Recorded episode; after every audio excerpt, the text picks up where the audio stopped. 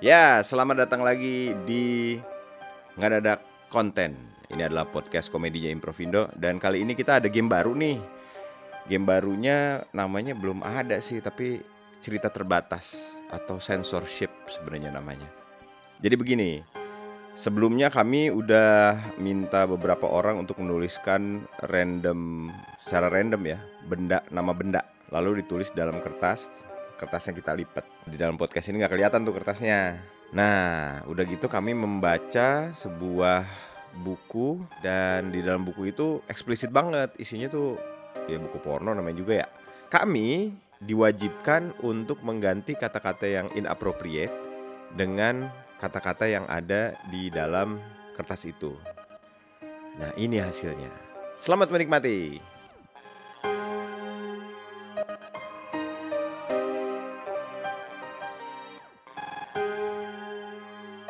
Jadi teman-teman kita akan membacakan sebuah cerita yang uh, berbau-bau panas.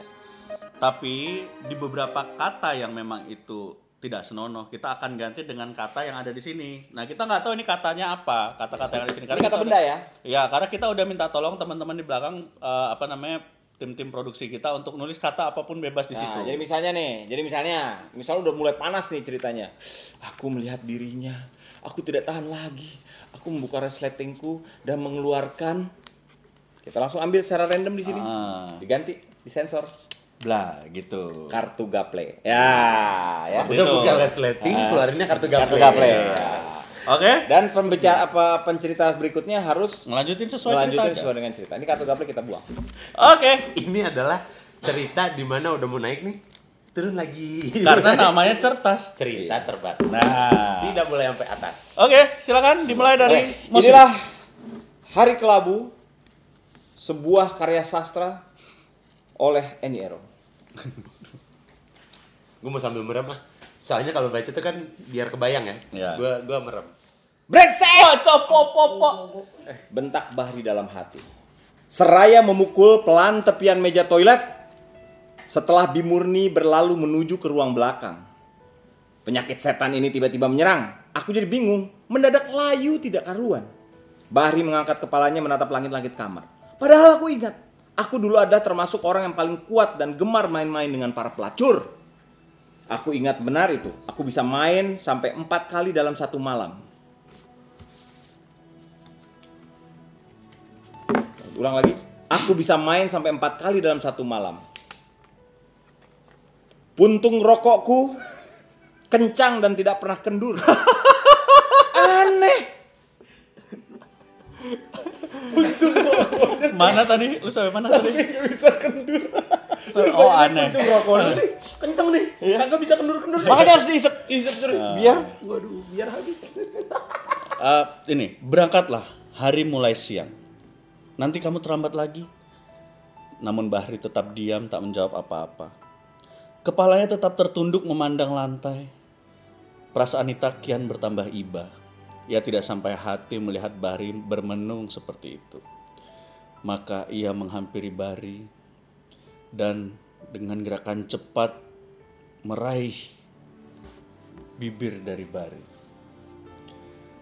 Setelah itu Bari tidak bisa menolak dan seketika bulu kuduknya tegang dan Nita pun melihat terpesona. Bari, aku boleh pegang bulu kuduk kamu?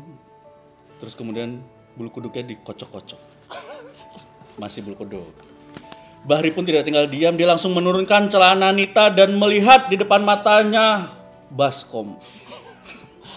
Nita pakai baskom. Ke mana-mana.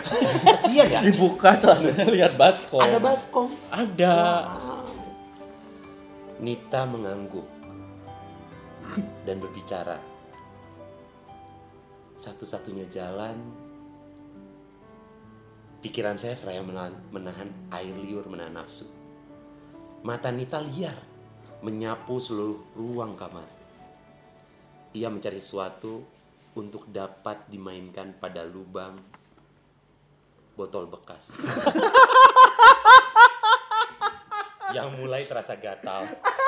Botol bekasnya gatal ya. Botol bekasnya gatal.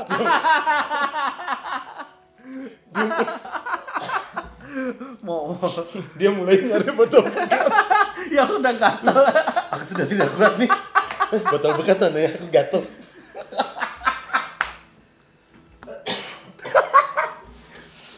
Perlahan-lahan Nita menanggalkan kau gaun tidurnya. Setelah tanggal, ia tegak memandang tubuhnya yang sudah polos dari kaca. Memang demikian adanya. Sejenak ia kawinkan, semenjak ia kawin dengan Bahri, ia jarang mengenakan BH ataupun celana dalam. Nita sangat menanti nanti kalau handphone Cinanya Bahri suatu ketika berfungsi tapi kenyataannya sampai kini tetap nihil. Nih, ini bentar ya. Ini bentar ya, sedikit aja boleh kita bahas nih. Dia udah telanjang nih. Depan ini kan nggak pakai apa-apa ya. Ya karena dia dia itu jadi ceritanya Nita itu dia itu eh, jarang mengenakan BH atau cadar Celana dalam. karena kalau kalau Kalau-kalau, iya ya. handphone Cinanya Handphone Bahri Cinanya tiba-tiba berfungsi. berfungsi dia langsung iya langsung Ini nggak dikasih tahu Huawei atau apa ini? Enggak, Handphone Cina-nya nggak? handphone Cina dia Oke, handphone Cina. spesifik handphone Cina Ya, ya, Xiaomi gitu nggak ada ya? Ada. siapa? Aduh. Oke. handphone mana? Bahri pun tidak memberi ampun.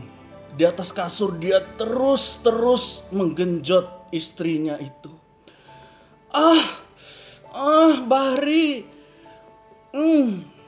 Nita pun sambil berteriak bilang, Bahri, nasi basi kamu keras sekali. masih basi